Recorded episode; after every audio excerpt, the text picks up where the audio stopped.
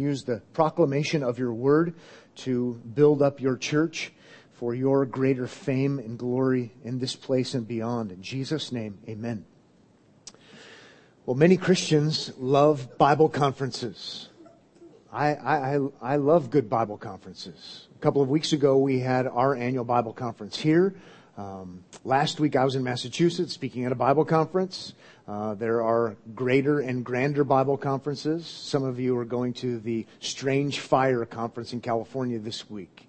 Um, maybe you've been to a Desiring God conference. They have a couple every year. Or you've been to the Together for the Gospel conference or the Gospel Coalition conference or the Ligonier conference and the multiple conferences they have. Conferences, conferences, conferences. There are some great conferences and why do Christians enjoy conferences? Well, we, we like to get together and get away. We like to get, get together and find encouragement. We like to hear from some of the most formidable, respected Bible scholars so that we can understand the Bible better, so we can live and breathe and, and be for the glory of Christ. But imagine if you could go to a Bible conference that would be like no other Bible conference. What if you could go to a Bible conference where there would be true living apostles? I'd go. I'd spend great amounts of money to go to a conference like that. Probably you too. Um, let's imagine that this conference, like no other conference, not only has living, genuine apostles there who've seen the risen Christ. At this conference, uh, let's have the conference be in the so-called Holy Land. It's in Israel. It's in Jerusalem or outside of Jerusalem. I love Israel. I love going there. So I definitely want to go to this conference. You probably would want to go too. Not only apostles, not only in Israel. At this Bible conference, you have the most formidable Old Testament scholars who can help you understand the big picture of the Old Testament. They can help you understand the most obscure little passage of the Old Testament, those kinds that just you, you have a real hard time figuring out. We're going to have Old Testament scholars at this Bible conference that can give you, how about this, the infallible interpretation. Get me on a jet airplane. I want to go to that conference. You'd want to go to that conference too. But let's make it even better. At this conference, where prayer is given to God, you can not only know that your prayers would be heard, but you can know that where prayer is given to God, God will answer audibly for everyone to hear. Uh huh. You're wanting to go more and more. Not only that, just to make it better at this conference, God will audibly tell you His will for your life. Sounds pretty good. Sounds really good. We'd all want to go. But I'm here to tell you there is no such conference. regardless of what the websites might say, regardless of what the flyers might say, there is no such conference but there once was. It was called the Transfiguration Conference. Luke chapter 9. If you're not already there, go there. The things I've been describing to you are things that happened at this, I'm calling it a conference. I'm calling it the Transfiguration Conference. And by the way, the word transfiguration is um, not used by Luke, but it's used in Matthew. And uh, they're, they're uh, the original Greek word is the word metamorphosis, where we get our English word. Hello, metamorphosis. Um, just comes over directly. Translators have not used that because sometimes that, that word has other baggage. And so they've used a more um, stately, dignified word uh, to preserve more of the mystery involved, and they've used that word transfiguration. Something extraordinary something changes at this conference, not like metamorphosis like we would think today, but something amazing, something extraordinary changes at what Christians call the transfiguration, what Matthew calls the transfiguration. Now, as we work our way through this passage, it's Luke 9, 28 to 36. We read it for our scripture reading. We're, we're going to take this um, approach. We're going to hear from five different voices. So if you're a note taker, there are going to be five voices we're going to hear from. One is actually inaudible, so there are four voices, but we'll say there are five because we'll call it the voice of silence. And what the, what all five voices have in common is they all point to and talk about the one we don't hear from. And in this account, we don't hear from Jesus. Even though it's all about Jesus, everyone else is talking about him. He doesn't talk, but he's central to the whole thing. He's the one who's transfigured. And this, I have to tell you, is just, it, it's a cool passage. Um, I told my wife this morning, I said, this is a cool sermon. I don't think I've ever said that before in my life. Um, not because I'm preaching it. I mean, I know I'm cool and she knows I'm cool, but, uh, but that's beside the point. It's extraordinary what happens to Jesus here. And I mean that literally. It's extraordinary. Jesus wasn't ordinary. He was extraordinary. And now here we have the extraordinary one appearing extraordinary. So it's double extraordinary. It's a cool text. It's a cool passage. It's a cool thing that happened to help us, to help them, but to help us see Jesus for who he really is to see Jesus for who he really is, perhaps like we haven't seen him before. How about this? To read our Bibles better. This is a great little lead in and promo piece for our Sunday night series that could be entitled Reading Our Bibles Better or More, more Faithfully Like Christians, the great drama of redemption. So, voice number one um, is least consequential, um, but in another sense, very, very important. Voice number one is the voice of Luke. And I mentioned this um, mainly for you who are just joining us. The opening verses of our text, um, the narrator, the historian, Luke, is describing some details about where it happened, who's involved. We hear the voice of Luke. And if you're just joining us, I want to just let you know and remind the rest of you the voice of Luke is really important the, the, the historian here is very important. Luke, according to Colossians chapter 4, is a medical doctor. And he's moonlighting, if you will, as a historian. Because, according to chapter 1 of Luke, he's giving a credible, detailed description of what happened in the life of Jesus to a dignitary. Okay? Why is a medical doctor playing historian? Because he's, he's been asked to.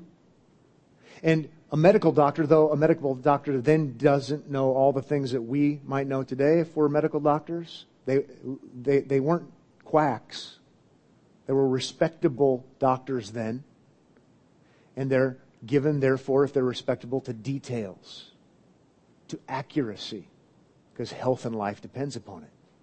Well, spiritual health and spiritual life depends upon it. No one better than Dr. Luke to give an accurate historical account of what happened. So the voice of Luke is important. Verse 28 says, Now about eight days after these sayings, he, speaking of Jesus, took with him Peter and John and James, three disciples who were going to become apostles, and went up on the mountain to pray. We don't know what mountain it was. Praise Jesus, because if we did, we'd build shrines there um, like we do everywhere else where we think certain biblical things happened or where biblical things happen. Might be Mount Tabor, um, but it's in the Galilean region. It's, it's irrelevant or it would have been recorded. So southern Galilee is the region where Jesus was last seen. So it seems to be a high mountain, a mountain in southern Galilee. There are multiple options. Mount Tabor is the traditional historic one. Verse 29 says, And as he was praying, the appearance of his face was altered and his clothing became dazzling white. There it is. There's the transfiguration. That's what Matthew would call it. Luke doesn't. He uses different verbiage. Maybe some suggest he doesn't use that exact metamorphosis word because of even then what the baggage might have entailed given Luke's audience and where they live. So he doesn't use that loaded metamorphosis word that could have been used by other religions for other things. And so he just describes it. His face is altered and, and, and something changes and something is radical to the point where it even affects his clothing and his clothing became dazzling white, verse 29 says. It's brilliant. Jesus has always been brilliant and now he's extraordinarily brilliant. He's always been extraordinary and now he's extraordinarily extraordinary. And there's something about Jesus that, that in appearance looks different than he used to look up on this mountain. We'll talk about what exactly it is in a moment. We have a pretty good um, way of understanding this, even from our text. But before we actually get to that, if you're a good student of Scripture, and some of you are, some of you aren't. Some of you might be your first exposure to the Bible. Some of you are on your hundredth time reading through the Old Testament. and everything in between here. So let me just help you out at least a little bit. Since Moses is going to appear, it's important that we maybe make a connection between this, this amazing, brilliant appearance of Jesus and Moses, because Moses on historic occasion has looked, looked brilliant with light shining on him. Exodus chapter 34, verses 29 to 35. And yet there's something greater here. Again, if you're an Old Testament student, and we all at least, at least need to pretend to be for right now so we can understand this passage better. So whether you are one or you just play one on TV or you're just pretend, let's just pretend at least. There's a history, there's a pattern of something extraordinary beyond the Moses extraordinary in the Old Testament that has to do with this kind of amazing look, this amazing appearance, this amazing light. Theologians call it the Shekinah glory. God showing himself in an extraordinary way. God giving a glimpse of himself in a way that we can actually see. Fully revealed, no, but in a way that we can see. Listen to what Phil Ryken says about this in his commentary. The disciples were seeing what Moses saw when God descended on the tabernacle, Exodus 40. What Solomon saw when God's presence filled Israel's house of worship, 2 Chronicles 7 and what Ezekiel saw rising from the temple on the wings of the cherubim, Ezekiel 10. They were seeing the glory of Almighty God, the His Shekinah glory, the radiant cloud that gave people a visible manifestation of His invisible majesty. And I don't know anyone who would disagree with Ryken's take, essentially. There's an Old Testament precedence God showing himself in this amazing, unmatched kind of way, a glimpse of his, of his glory in a way that human beings can't look at fully. There's a glimpse of it. When here Jesus is, is transfigured, he's transformed in some extraordinary way that's not normal. But I think there's even a better, well, not, not better, but there, there's another hint that's more than a hint that can help us understand it more fully. I'm not saying it's different than that, but there's more to it. Because look at our context. Look back at the verse before our verses, which would be verse 27. This, this helps us. You, if you isolate this verse, it's very confusing. But if you keep it in the flow of the narrative, it's not. It really helps. Look at verse 27 of Luke 9. But I tell you, Jesus said, truly, there are some standing here, he's talking about his disciples in particular, some of them in particular, who will not taste death until they see the kingdom of God. That, that, that's super helpful. Isolated, it's not. You're like, that, that didn't happen. Those guys all died, and, and, and the, the kingdom didn't happen. But there's a sense in which it did because Jesus manifests. He makes himself seen, visible, known, understood in this extraordinary way, a way that wouldn't happen fully until he's resurrected in a glorified state, and then he's waiting to come back having ascended. It's a glimpse of the kingdom. It's a glimpse of the king in his glorified state. It's a glimpse of the way Jesus will look always and forever later on. Just further building the argument that he really is Mashiach. He really is Messiah. He really is the Christ. And the Christ is the one who will rule and reign and bring perfect justice, perfect equity. He'll make every wrong right. He will deliver his people not only temporarily, but ultimately. And here he gives us a glimpse. This is to build and bolster their faith in him and our faith in him because it's before eyewitnesses. His Shekinah glory. Now let's look at another voice. It's actually two voices, the voices of Moses and Elijah, but let's keep it simple. The voice of Moses and the voice of Elijah. Verse 30. And behold, two men were talking with him, Moses and Elijah. Again, you never read the Old Testament before, you go, Moses and Elijah. Big deal. Behold Moses and Elijah. Let's at least pretend like we've read our Old Testament before. Some of you had a have a lot. Some of you maybe never. Behold Moses and Elijah. You want to talk about the, the, the two big hitters in the Old Testament? You want to talk about the, the big guns in the Old Testament? You've got Moses and you've got Elijah. And so he says, behold Moses and Elijah. I mean, you have the entire Old Testament department, okay? Uh, speaking of this conference. The best of the best of the best of the best. The guys who actually wrote it. And here we have, behold Moses and Elijah. They're talking with him. They're talking to Jesus. Verse 31 says, who appeared in glory and spoke of his departure, which he was about to accomplish. Notice he's going to accomplish his departure. They're talking to Jesus about Jesus accomplishing his departure at Jerusalem. And look, some of you have a footnote in your Bible or a little marginal note. I'm preaching from the English Standard Version today. Um, that word departure, translated departure, you might find that little footnote that you can't read if your eyesight is like mine these days. It says, or Exodus. You know why it says or Exodus? Because the Greek word, I'm reading it right there, is Exodus. Put that thought on hold for a second. It becomes significant and important, especially since Moses is there. The Exodus, the deliverance of God, of his people, under the leadership of Moses. Wow, this is, this is cool two major players in redemptive history past. Moses, if you want to just simplify, Moses stands for law. Just think Moses law. Think Elijah, to oversimplify, prophets.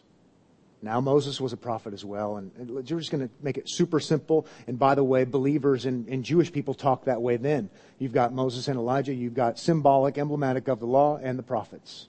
And guess what makes up the Old Testament? Shorthand. The law and the prophets. And so you here you have Moses and Elijah. Moses stands for law. He's also the hero of the Exodus. He, he's he's the, the, the central figure of the Exodus. Elijah, again, representing the prophets. One of the very greatest prophets in the Old Testament. Not only is Elijah known as one of the greatest prophets in the Old Testament, he's also known in the Old Testament as a, as a prophet of the future. Looking forward, anticipating, waiting, ultimate, better deliverance. Oh, this is so, so interesting that they're with, they're with Jesus, talking to Jesus about his exodus. His exodus, again, look at verse 30. It's so fascinating, which he was about to accomplish at Jerusalem. This is what is so cool. The Old Testament faculty there affirming Jesus. He's claiming to be the Messiah, the deliverer, the long expected one. And who's on his team? Who's on his side to say, that's right? Affirmation. Moses and Elijah. And they're dialoguing with Jesus about his exodus, about his deliverance, that he would accomplish. Where's he going to accomplish it? He's going to accomplish it in Jerusalem the ultimate exodus is accomplished by Jesus. Moses would want you to know that. The voice of Moses, though we don't hear what he discussed with Jesus as word for word, he's talking to Jesus about this. The greater exodus. Elijah is talking to Jesus about this. Very cool. Have I said that this is cool? I just want, I'm having a cool moment. I'm, this is one of those times where you think why, why haven't I thought about this before?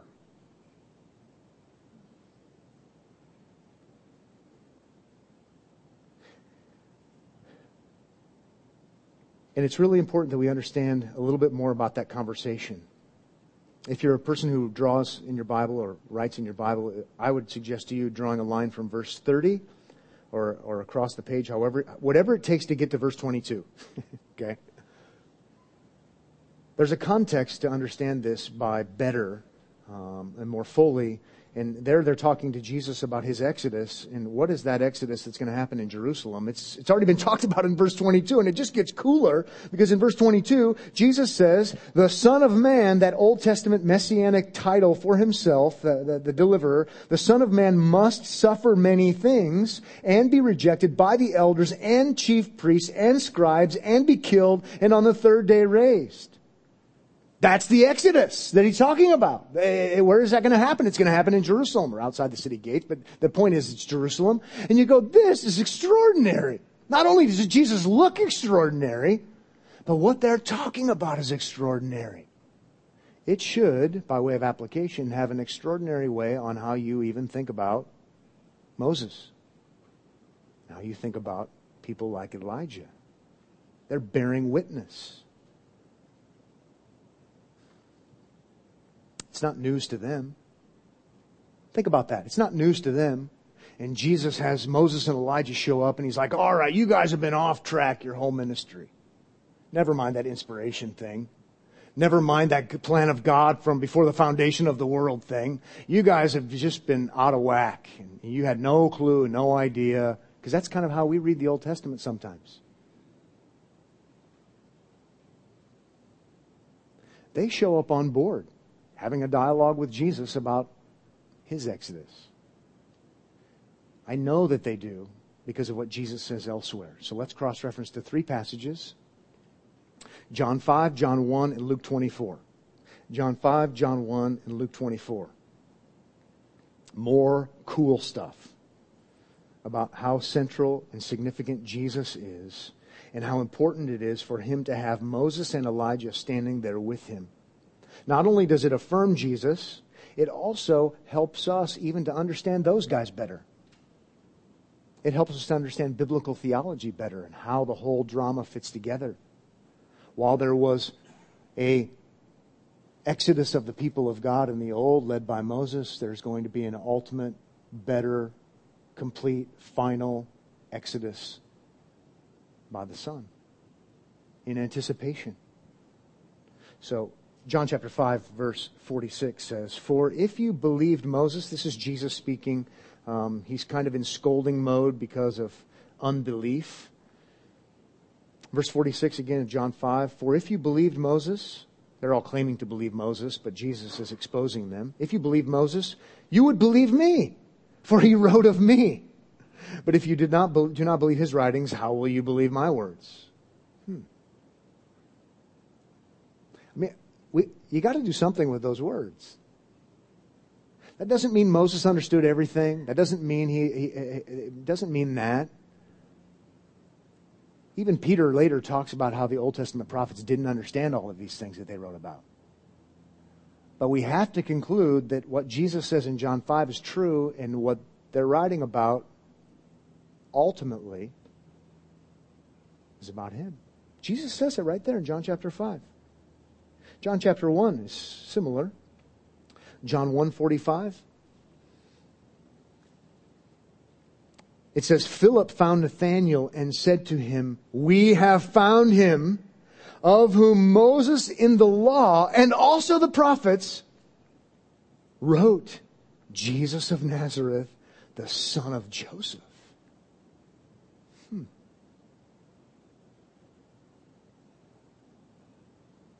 How about Luke 24? Luke 24, verses 25 to 27, is very similar. In verse 25, it says, And he said to them, This is Jesus speaking, O foolish ones, and slow to heart to believe all that the prophets have spoken. Was it not necessary that the Christ should suffer these things and enter into his glory? Verse 27 says of Luke 24, And beginning with Moses and all the prophets, he interpreted to them in all the scriptures the things concerning himself. It's fascinating. Takes him to the Old Testament, the law and the prophets. Think Moses and Elijah. And he says, Let me show you how they were anticipating me. Let me show you how they were writing of me. Now, you might be sitting here this morning and thinking, like I, I would be prone to think, hey, wait a second wait a second. I thought the Old Testament was all about God's chosen nation, Israel. I thought the Old Testament was, was about that. Well, it's true, it is. Pretty interesting, though, we're going to see God's chosen nation. Think of that word chosen. We're going to see God speak from heaven and talk about his son whom he has chosen. Uses the same terminology. Oh, and by the way, you might be sitting there thinking, yeah, but in the Old Testament, you know, Israel's known as the son. And so I thought the Old Testament was all about the son, S O N. Hosea 11. You're right. It's about the son. But it would be a cosmic exercise in missing the point to think that it was ultimately central to everything about the chosen nation. It would be a cosmic exercise in, in, in, missing the point to say that ultimately it was about the son, the nation Israel, because God is going to say from heaven, this is my son, talking about Jesus. In essence saying, ultimate son. I have chosen the ultimate one I've chosen.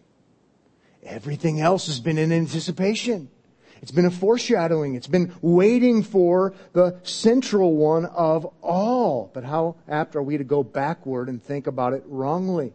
Everything centers on Jesus. Everything centers on His work, and we're going to see that. Let's move on now to number three, a third voice, the voice of Peter. If you've read the Bible much, you're going, uh oh, this ought to be interesting. As many have said before, oh, the apostle with a foot shaped mouth. Um, let me just tell you, he doesn't disappoint. Um, somebody once said to me as I was learning a sport, they said, well, just be consistent. Either consistently bad or consistently good. That way you won't hurt yourself or others. Um, Peter's pretty consistent.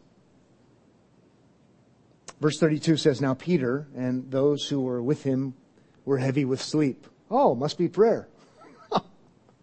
yep.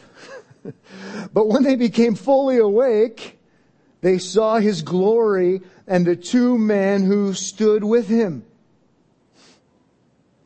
They saw his glory. They saw that anticipated uh, uh, kingdom revelation that we, we learned about earlier. They saw that. They saw a foretaste of things to come. They saw the preview, Shekinah glory of Jesus. But not only that, if they saw his glory, they not only saw something in the future, because according to John chapter 17, they saw something that was true about Jesus from the past.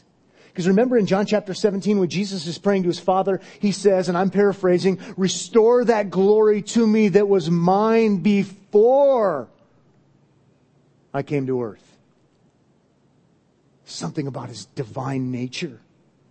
John 17 verse 5. Before the world existed, Jesus had glory. This is something more than, than human. They see his glory. They're awoken to his glory. How about verse 33? And when the men were parting from him, Peter said, This is where you duck. Peter said to Jesus, Master, it is good that we are here.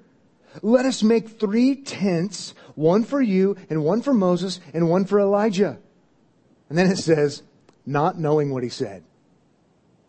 It's a little bit obscure. Um, Mark's account says a little bit more. Mark 9 6 uh, says regarding Peter, he did not know what to say, for they were terrified.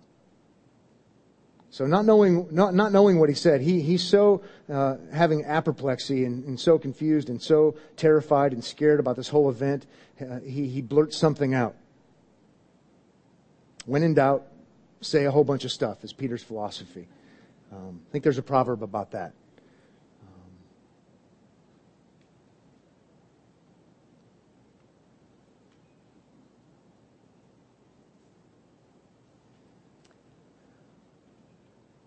Stay here. Let's just, let's memorialize this event and just push pause on everything. This is good. What do you guys think? Is it good? It's a trick question. It's, it's, it's good. You're seeing Jesus like you've never seen him before, like no one's ever seen him before, and, and, and you're getting a glimpse of his, his eternal glory, and you've got Moses and Elijah affirming that. It's a good thing. And Peter, Peter's not completely lost it. This, this is an extraordinary event. This is a great event. Let's just stay here. Let, us do what Israel has been used to been doing, used to doing, and that's let's commemorate this with a with a festival. the Feast of Booths. Uh, let's set up these tents to, to, to, to acknowledge God's faithfulness in our, in our wilderness wanderings and His deliverance. And let's set up these tents and we'll just stay here. And by the way, from what we know about the Feast of Booths, not only do they commemorate the past and God's faithfulness, they anticipate His ultimate future deliverance. Peter's given a pretty good op- option here. Someone tried to explain uh, Feast of Booths, and they, they tried to explain it to people like you and people like me, 21st century people who are not Jewish, and they said, it's kind of like Thanksgiving, but not. A lot of good that is. Why am I mentioning it? I don't know. I probably shouldn't have. Uh, we're, we're, thanking God for what He's done in the past. It's an American holiday. We're thanking Him for His the, the way way He's worked in, in, our lives, and we're thankful for the freedoms that we have. And and yet we're, we're, we're reminding ourselves that we should be thankful for the future. And Christians at least look at it as His faithful promises in Christ. It's not a good illustration. it's different. This is this is the Jewish people remembering God's faithfulness in their wilderness, wanderings, His provisions with a view toward the future where it will be permanent, lasting, and full. Peter. Let's just stop. You say, but now let me ask you, what's wrong with it? What's wrong with this option? Well, what's wrong with this option? For starters, there's only three disciples. Moses and Elijah and Jesus, there's three. And three, there's six people. But let's go deeper than that. What's wrong with this is if there's going to be a crown and Jesus' kingly rule and reign is going to actually be actualized, realized, what has been promised as it has been promised, like in Isaiah 42, before the crown, as many have said, there's got to be what? There's got to be a cross. There's got to be suffering first. It would be horrible if they stayed there. Not to mention the fact that Moses and Elijah aren't his peers. He's the greater one. Peter didn't really grasp, maybe he was still sleeping, but he didn't really grasp that in verse 31, Moses and Elijah are talking to Jesus about his exodus that's going to happen in Jerusalem. I mean, if God wouldn't have interrupted, and God is going to interrupt Peter, praise God. But if God wouldn't have interrupted, Moses and Elijah would have been fully and completely qualified to tell Peter to shut his trap. So let's see. God interrupts. It's not the end game. Verse 34 says, And as he was saying these things, see, it is an interruption. It's awesome. A cloud came and overshadowed them, and they were afraid as they entered the cloud. Voice number four, the voice of God. The voice of God. Verse 35 says, And a voice came out of the cloud saying, This is my son, my chosen one. Listen to him.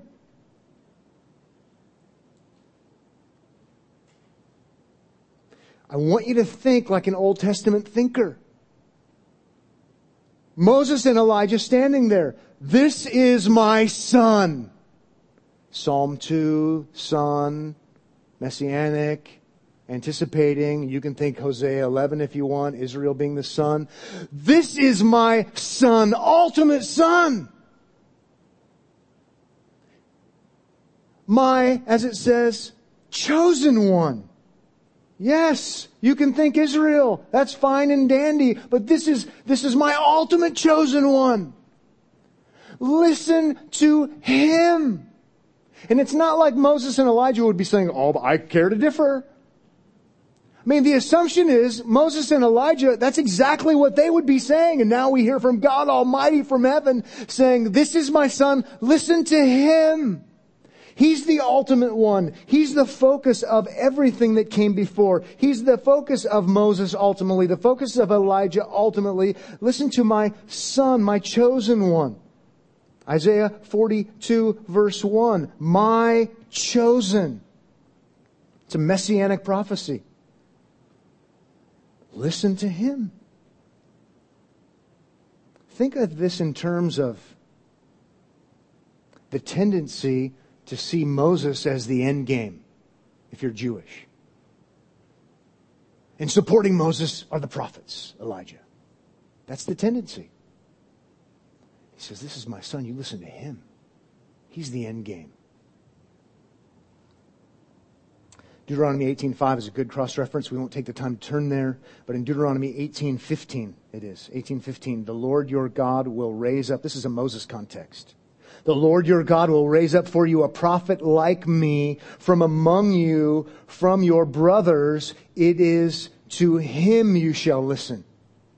Now the reason that's important in Deuteronomy 18:15 is because in Acts chapter 3, Peter quotes that and says it's Jesus. I probably just lost you. That listen to him is likely taken from Deuteronomy 18. Listen to him. One will come after Moses. Listen to him. He's the, he's the one that gets the emphasis. Listen to him. Oh, and we know that that's talking about Jesus, given how Peter uses it later in Acts chapter 3. Listen to him. Listen to him.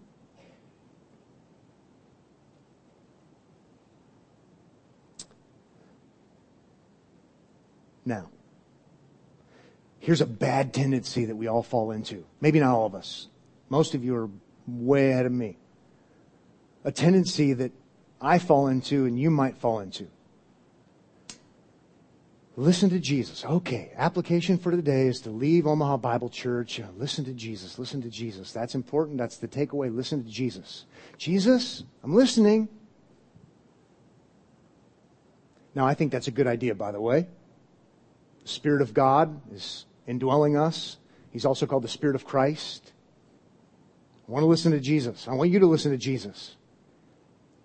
But I'm going to challenge that understanding of this passage. Even though that other thing that we do, listening to Jesus, is good, think context here. What does it mean to listen to Jesus? We listen to Moses we listen to the prophets, and they're dialoguing with Jesus about what? The subjective, everyday experience of living the Christian life. Nope. As important as that is, they're talking to Jesus in the context about what? They're talking to Jesus about his exodus, which is the ultimate exodus, the ultimate deliverance. And his exodus, the ultimate deliverance, is going to happen shortly in Jerusalem that he will accomplish. They're talking to him, please get this, about his redemptive work. They're talking to, to him about his, his sure work of going to the cross to atone for sins. They're talking to him about that. They're talking to him about his saving work. And then the Father says from, says from heaven, this is my son, listen to him.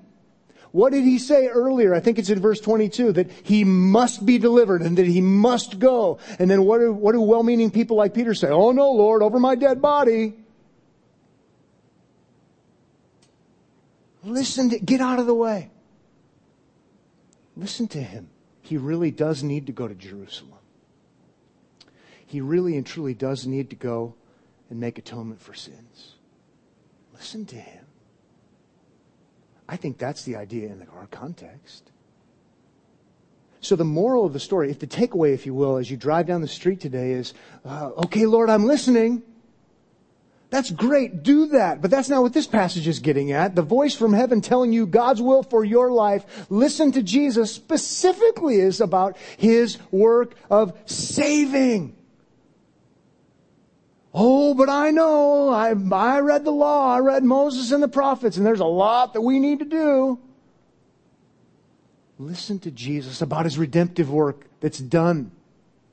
And, and, and, well, and here's how we work. I listen to the law and man, just more things to do. More things to do. Gotta be faithful. And I haven't done a very good job. So I read the prophets, because what do the prophets do? Among other things, the prophets beat us up. The prophets scold the people of God for not being faithful. And so, man, I just, oh, what I need to do is have my devotions in law. And then I need to, when I don't do it, because I'm not going to, if I'm honest, and then I'm going to need to have more devotions the next day out of guilt in the prophets. Guilt, guilt, guilt, which drives me back. Oh, I'll do more, try harder. And by the way, that's not even what their intent was ultimately, right? But God from heaven says, Listen to my son.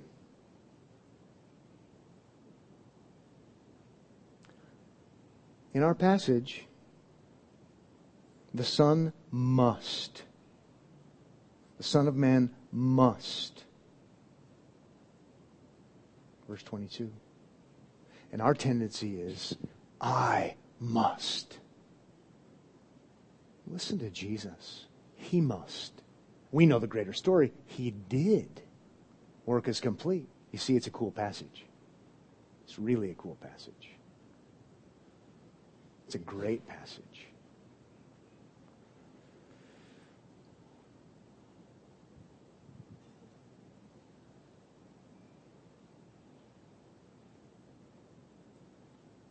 Our mindset is this interesting American get her done mindset.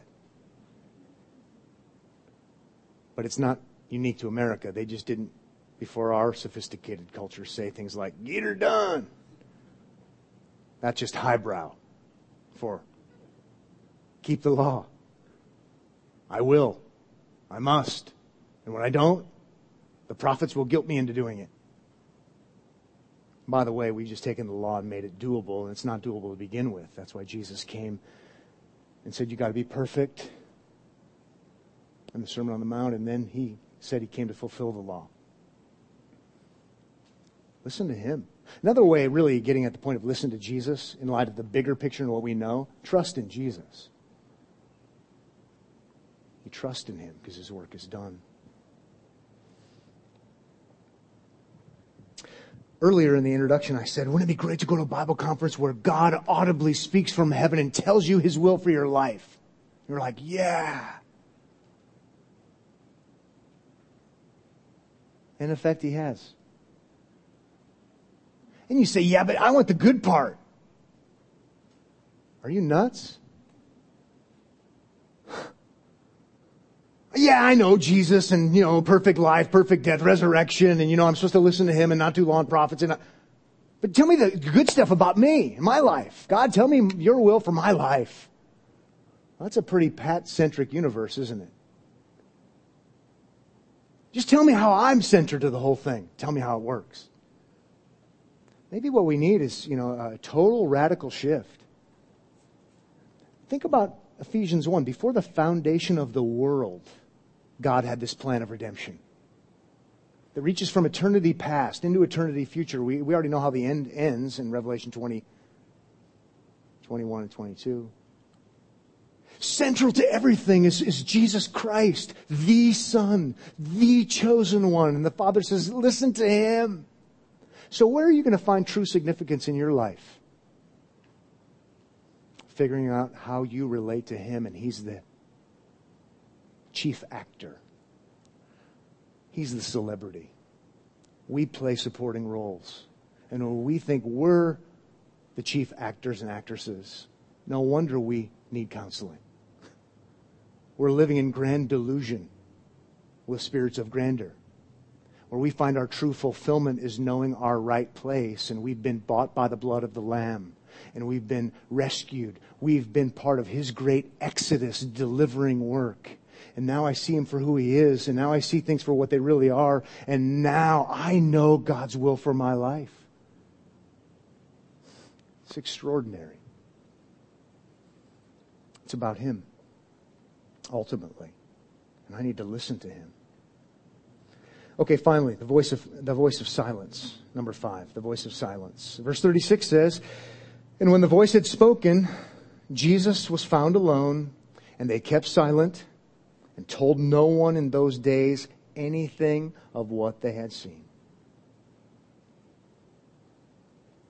And that's cool too.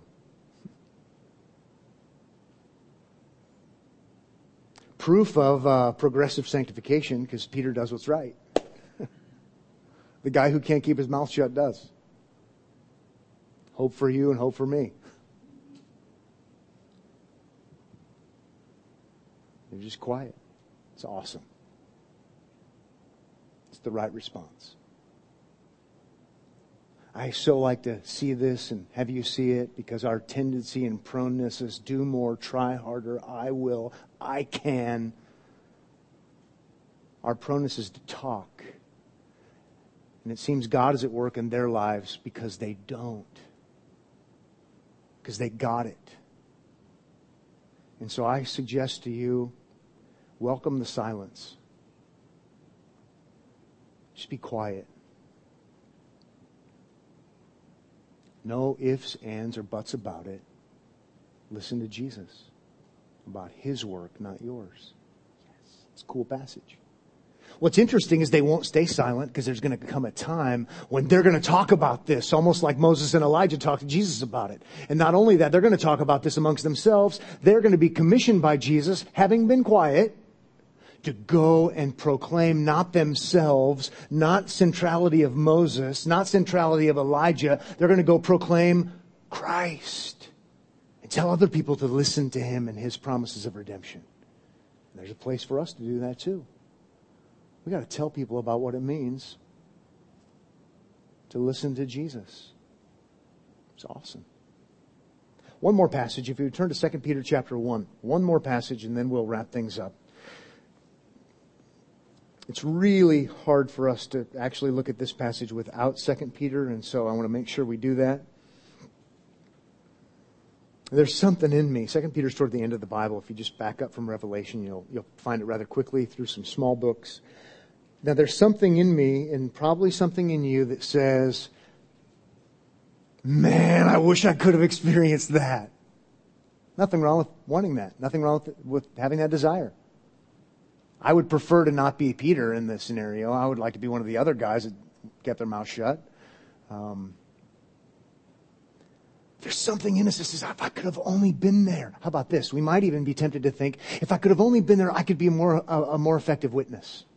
If I could have, if I could still have the, you know, the smell of Shekinah glory on my shirt, I, I could reach more people. I mean, I, I might even be able to get a book deal. I might say, if I'm honest, because then, I'll reach more people for Jesus. Anyway.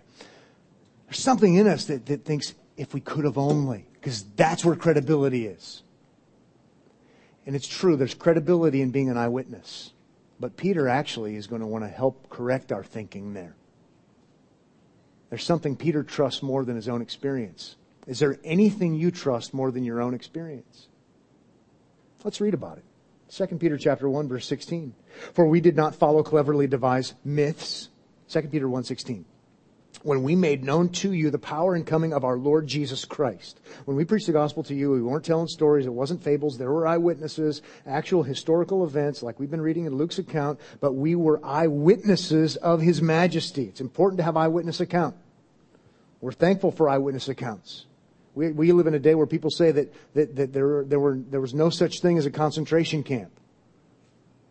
There are eyewitnesses. There were concentration camps. Historic events. These things are real. We need eyewitnesses. There are eyewitnesses. Peter's an important eyewitness. Really happened. We needed to have really been eyewitnessed. Verse 17.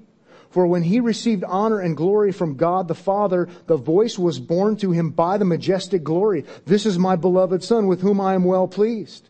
We ourselves, eyewitnesses, super important, heard this very voice borne from heaven, for we were with him. That's eyewitness talk.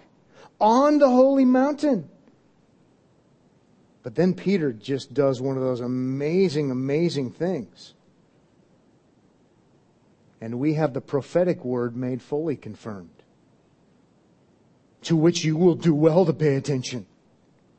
He's talking about scripture as to a lamp shining in a dark place until the day dawns and the morning star rises in your hearts, knowing this, first of all, that no prophecy of scripture comes from one's own interpretation, someone's own interpretation. For no prophecy has ever, produ- has ever been produced by the will of man, but men spoke from God as they were carried along by the Holy Spirit. I want you to notice verse 19, and here Peter says, I experienced it. Let me put lots of emphasis on the fact that I was there and you could interview the other disciples. They were there too. We actually heard it. It wasn't, it wasn't a, uh, an illusion. But he's writing to these believers and he says, I'm going to tell you something I trust more than what I saw with my own eyes. Written revelation. inscripturated revelation. God has a long track record of being able to do it throughout the whole Testament. And he can do it now too, Peter is saying. And here's how inspiration works. You should be more confident in what has been written to you, Peter is saying, by these apostles, from this God with a track record of getting these written down the right way, than what I could tell you if I came to your church and did a Bible conference on the Transfiguration Conference. I don't know about you, but it's pretty hard for me to honestly say I trust something more than firsthand experience. Peter wasn't perfect, he made mistakes. But this wasn't one of them. So don't leave moping. If I only had that experience, I could be a good, faithful witness to Jesus. You have a Bible, don't you? What Peter would want you to know is if you have a Bible, it's more reliable than someone's firsthand experience. You may or may not believe that. But that's what Peter wrote down, talking about the transfiguration. Be bold, be courageous, be confident. A more sure word is what you have. Father, thank you so much for the delight that we have in Christ Jesus. And we're grateful for historic accounts, and we're grateful for eyewitnesses. We're also grateful for your written revelation so that we might be able to know that it's not just based upon eyewitness testimony. It's actually it's based upon uh, your confirming word. We're grateful for Jesus. We're grateful for what he did. We're grateful for his sure work that was accomplished. Help us to be faithful in closing our mouths and then opening them, boasting in Christ and not in ourselves. In Jesus' name, amen.